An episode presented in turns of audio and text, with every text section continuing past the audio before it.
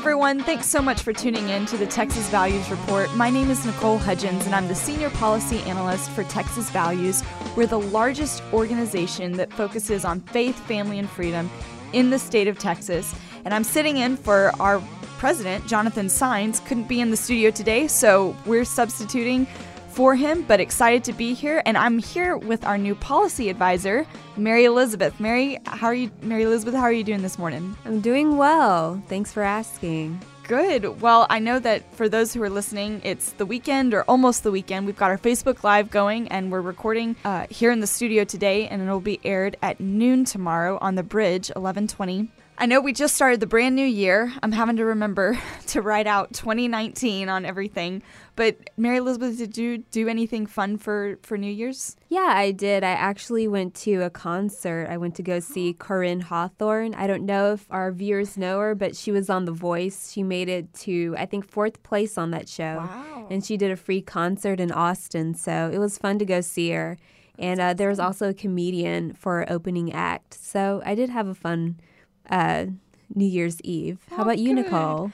I was visiting a friend actually in Tennessee and got to sit uh, in her cabin and look over the rolling hills of Tennessee. It was a lot of fun. And then we got all dressed up for New Year's, took some pictures, watched some balloons fall, and then had to wake up early for a flight. but but it was a lot of fun. It was a lot of fun just being able to relax a little bit before session starts um, which I know is going to be really busy, uh, but really exciting. Did you come up with any New Year's resolutions for this year? I didn't. You know, I'm just you know, looking forward, you know, starting this job, I actually made a lot of, you know, good positive changes. Mm-hmm. Uh, I got a kind of a new start. And so I'm just ready to continue and, you know, follow God's plan for my life. Yeah. Well, we're so excited that you joined our team.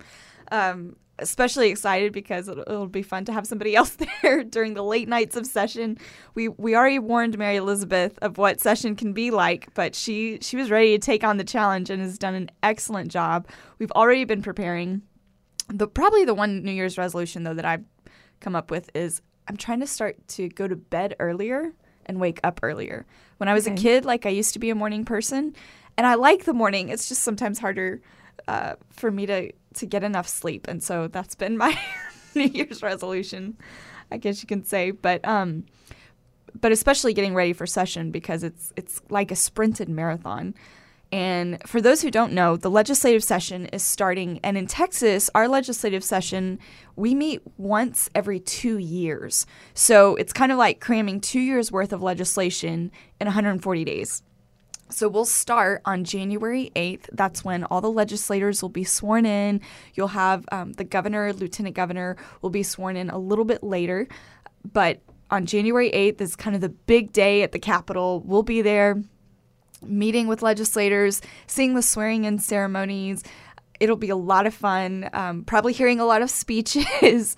but for those who don't know, the house there are two chambers in the Texas Capitol. There's the House chamber, which is 150 members, and then there's the Senate chamber, which is 31 members. And the really easy way to remember that is there's 150 Psalms and 31 Proverbs.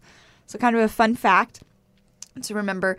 Um, and we're going to be on the ground every day during session. They're going to be having committee hearings. You know, a bill first gets filed, and then it'll get referred to a committee and then if it makes it through the committee process, then it'll go in the House, it'll go to the calendars committee. If it makes it through there, it'll go to the House floor, be voted on by the House.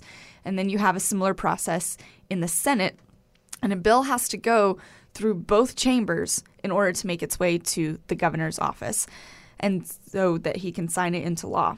And really, the way the legislative process in America and Texas was designed is actually designed to kill bills. You want it to be a really thorough process before it can make it to the governor's desk. But the ones that, you know, that have the support can make it all the way through. So it's really important. And during the legislative session, they can start early in the morning and go into late in the evening. You know, if you have a committee hearing on a really important issue, you may have so many people that are there to testify in favor of a bill or against a bill, and that can go late into the night. And actually, if you want to come to the Capitol and testify on a bill, you can visit our um, website, txvalues.org, sign up for our email list, and then you can also email us at info at txvalues.org. Really exciting. And just a reminder, if you're not signed up for our email list and want and you want to know what's happening during the session, you can sign up for those emails at txvalues.org. And I was just reminded by our amazing communications associate James that we actually have a text alert system now, which is super high tech. Um, if you text TX values to 797979, that's TX values to 797979 you can get text alerts when an important bill on religious freedom or pro life issue is moved and you can contact your legislator. You can we can alert you right then when the bill's moving. Uh, it's really really neat system.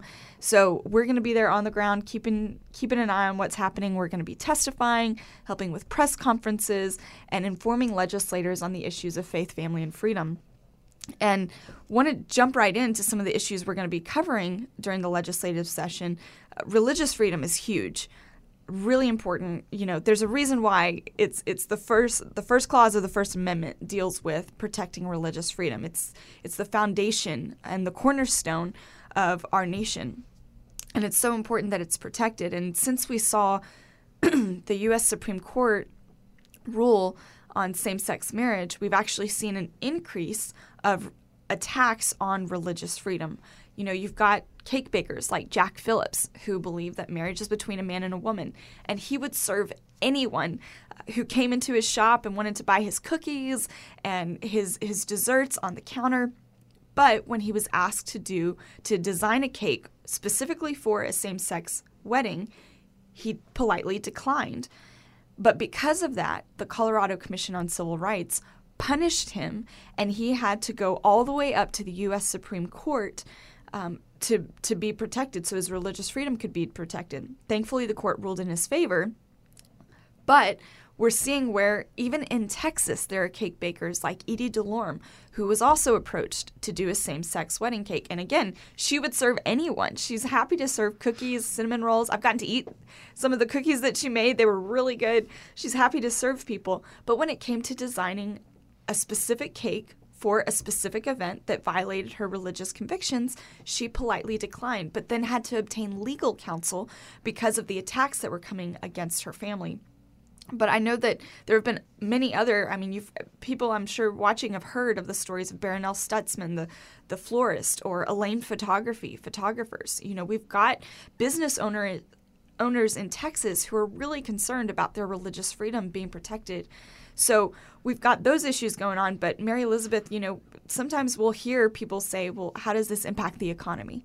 And there was a really interesting study that I know you've done some research on that actually protecting religious freedom helps the economy. Can you tell us a little bit more about that? Yeah, so there was a study in 2015 by a professor at Georgetown and his daughter who actually works at the museum in Washington D.C.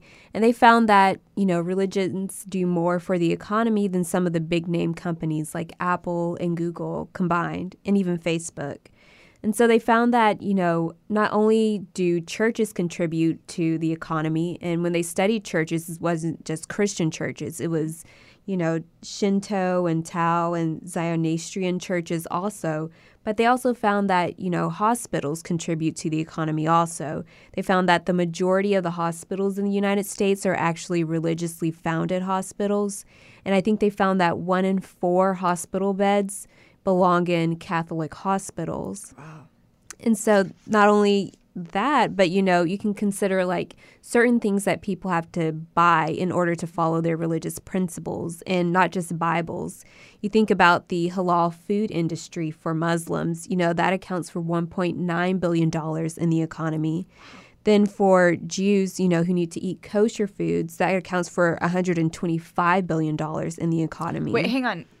Billion dollars? Billion dollars. That's crazy. I didn't yeah. realize the numbers were so high. Yeah, it's just for kosher high. food. Yeah, just for kosher food. And even when you think about halal food, you know, to, in order to align with your religious principles, you know, you have to buy these things. And so they're contributing that much to, to the economy.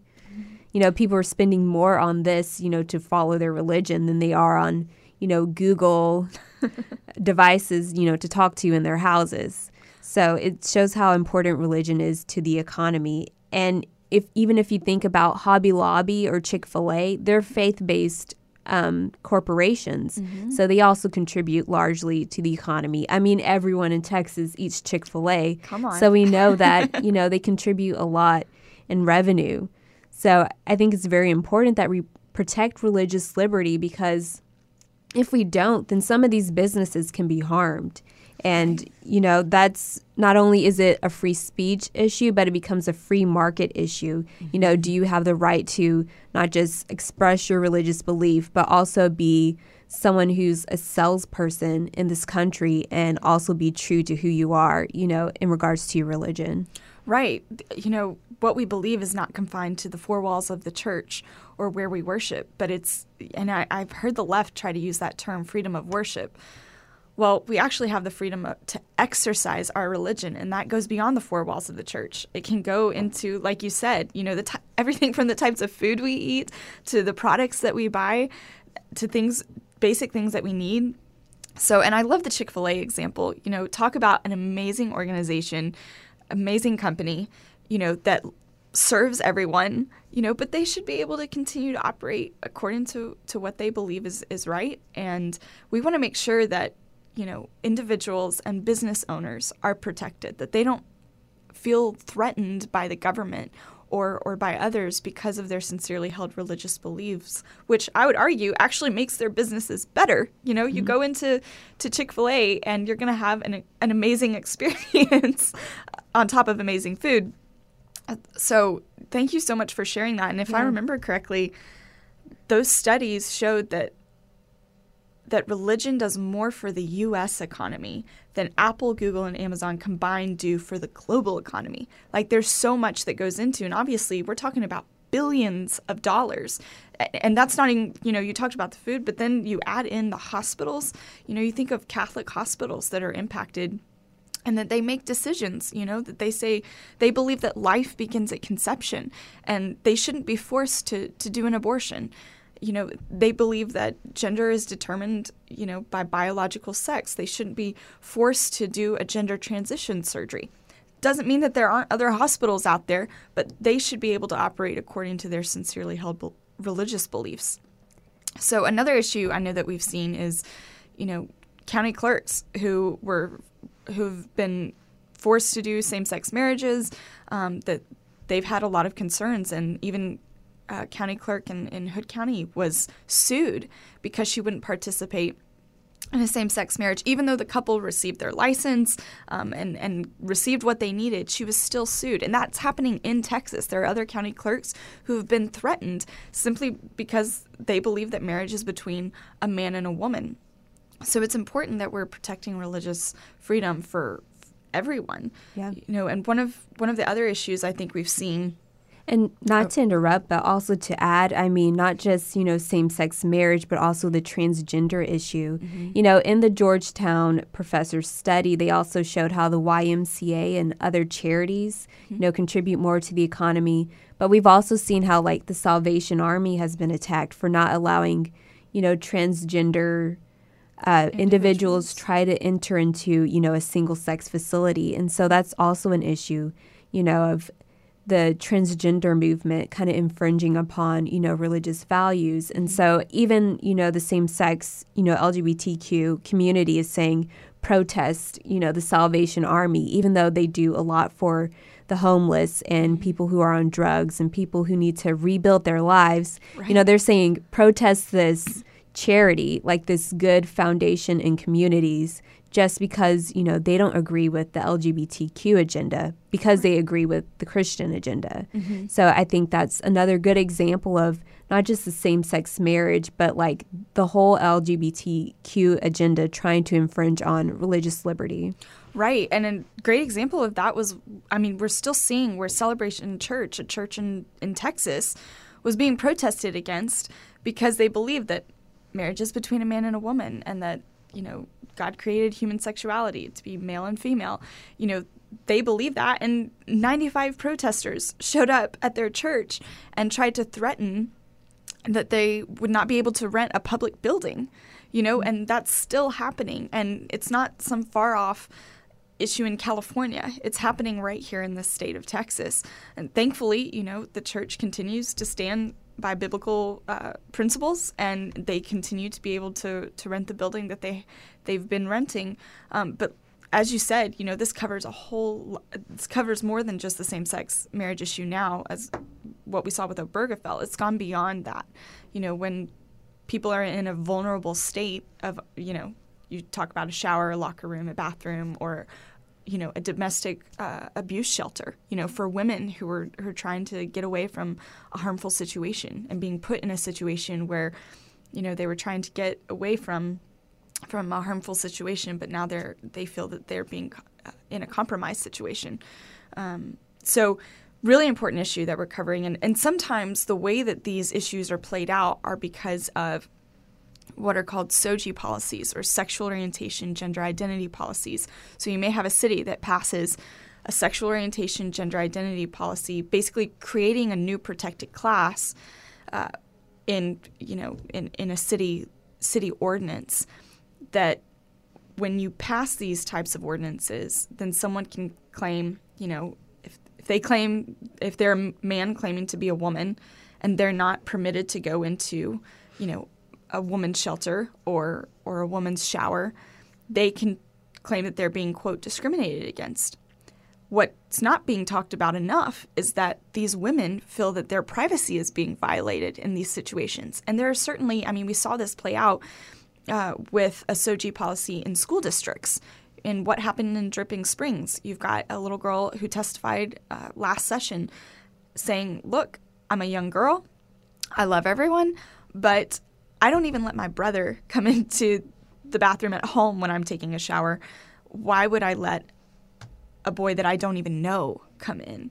You know, there's a way that we can protect everyone's privacy without infringing on someone else's so, um, you know, we've we've also seen these SOGI policies play out in other situations like sororities. I know that there was a lawsuit that uh, recently was filed. Mary Elizabeth, can you tell us about that?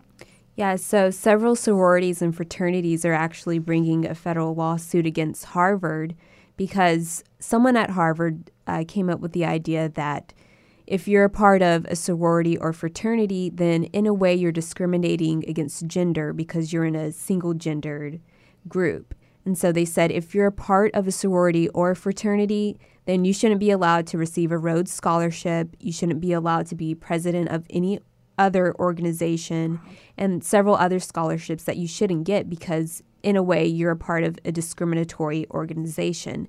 Now, that comes from the idea that, you know, a boy who probably identifies as a girl or thinks he's feminine wants to join a sorority but wouldn't be allowed because he's not a girl biologically.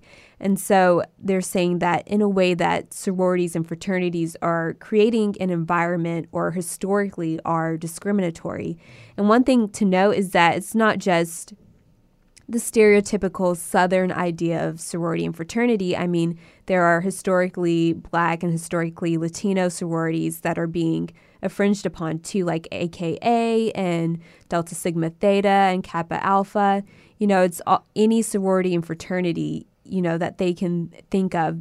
Just the idea that those are discriminatory, like people who aren't sure about what gender they are, don't agree with their biological sex, are being discriminated against you know, just by the existence of these groups.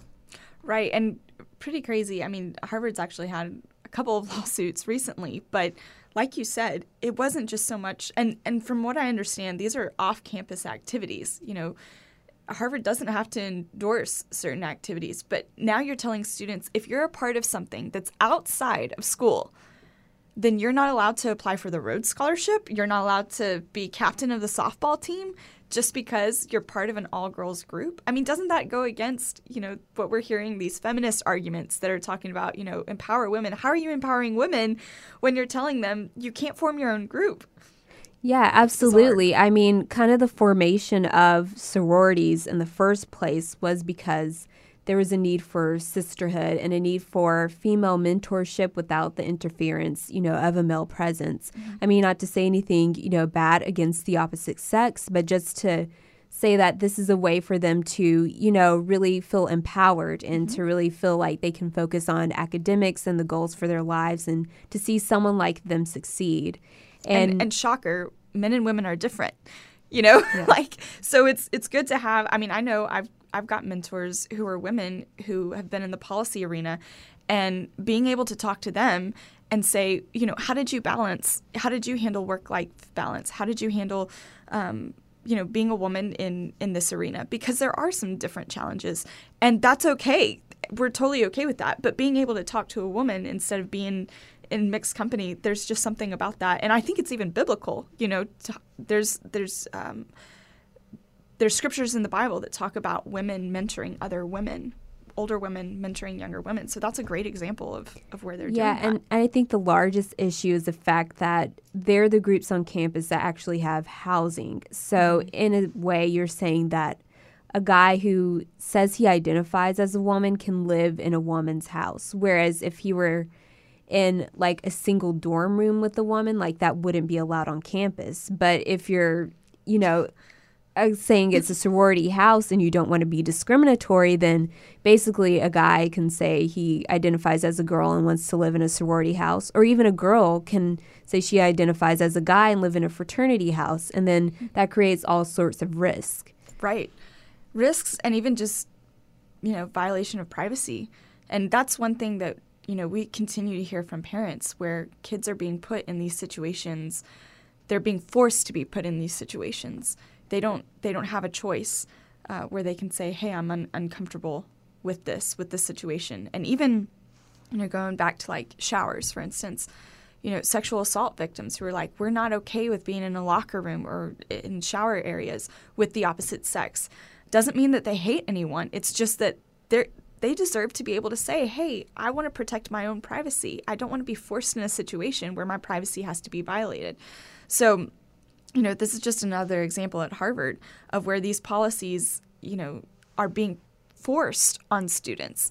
And, you know, we've even seen where other groups like the American Bar Association are trying to push through these rules that if you associate with a group that, you know, whether it's a sorority or even a church that believes that you know sex is determined by biology that marriage is between a man and woman you, they're trying to punish people for having these sincerely held religious beliefs. And even in Obergefell, of you know, of all cases, there was a recognition that those who believe marriage is between a man and a woman, that that's a valid belief. You know, so I think it's important that we protect these religious freedoms. But I know that we've we're almost running out of time, but there have actually been bills filed this legislative session that would punish those who believe that marriage is between a man and a woman or that sex is determined by biology. Can you tell us a little bit about those, Mary Elizabeth? Yeah, so some of these bills, you know, uh, basically come under the guise of that you can't discriminate against the idea of, you know, that, you know, marriage can be between a man and a man or a woman a woman, or you can't discriminate against someone who's transgender. But in essence, they're basically saying that you have to accept and enforce, you know, these mm-hmm. type of principles. And if you don't, then you could face criminal penalties. Wait, hang on. So if you have someone who believes that marriage is between a man and a woman, like a Jack Phillips, who says, I'll serve anyone, but just I don't want to be part of a same sex ceremony, they could be criminalized? Yes, more specifically, you know, this is in the Housing and Labor Code. Mm-hmm. Um, I'm not sure if it actually touches on business in particular, but oh, one example would be that, you know, independent contractors for the city, mm-hmm. you know, if they, you know, find that something goes against their religious belief that marriage is between a man and a woman and they don't comply, mm-hmm. you know, with the opposite, then they could face an $100 fine per day that they violate that, you know, under the administration code. Wow. And then the housing code could apply to some of the situations that we just talked about. And then we've I know that there was a bill that was filed last session that it would have impacted even like convents and monasteries, you know. And then I think there was another counseling bill that said if counselors don't affirm same-sex marriage and gender identity, then they can be punished too. So there's obviously some major concern with what's happening during the legislative session. Um, really quickly, you know, you've been working, we've been walking the halls already of the Capitol. How are you feeling about the upcoming session? Yeah, I mean, it's still a little overwhelming. I think we've covered a lot of ground. I mean, we I was there, you know, the day the Friday before Christmas and I was there, you know, right after Christmas at the Capitol, you know, talking to legislators, explaining, you know, our, you know, goals for the legislation, but also gaining some insight from what they're trying to file and what the atmosphere will be this session. Mm-hmm. So, I mean, both of us have been working hard. Um, we think it'll be a very exciting session. So definitely stay tuned. Definitely keep watch and contact your legislators um, if you see anything that you know you don't agree with, and let them know that you want to get something passed. Absolutely. And we encourage everyone, you know, this the next 140 days starting January 8th are going to be so important because what happens in the state of Texas doesn't just impact Texas, but the rest of the nation. These are laws that are going to impact your children, they're going to impact businesses, they're going to impact, you know, what happens in our state in your day-to-day life. And so I just encourage you go to txvalues.org, sign up for our email list so we can tell you when solid religious freedom bills move forward, you can call your legislator, let them know how you feel about that. You can also be alerted when bad bills are coming up, and you need to let your legislator know I'm not okay with being forced in this situation as a business owner or someone who works at a homeless shelter. So we encourage you go to txvalues.org, follow us on social media, Twitter, Facebook, Instagram, and again, you can sign up for our text alerts at by sending TX values to 797979. Thanks so much for tuning in to the Texas Values Report. I'm so used to saying Facebook Live. Texas Values Report, and have a wonderful weekend.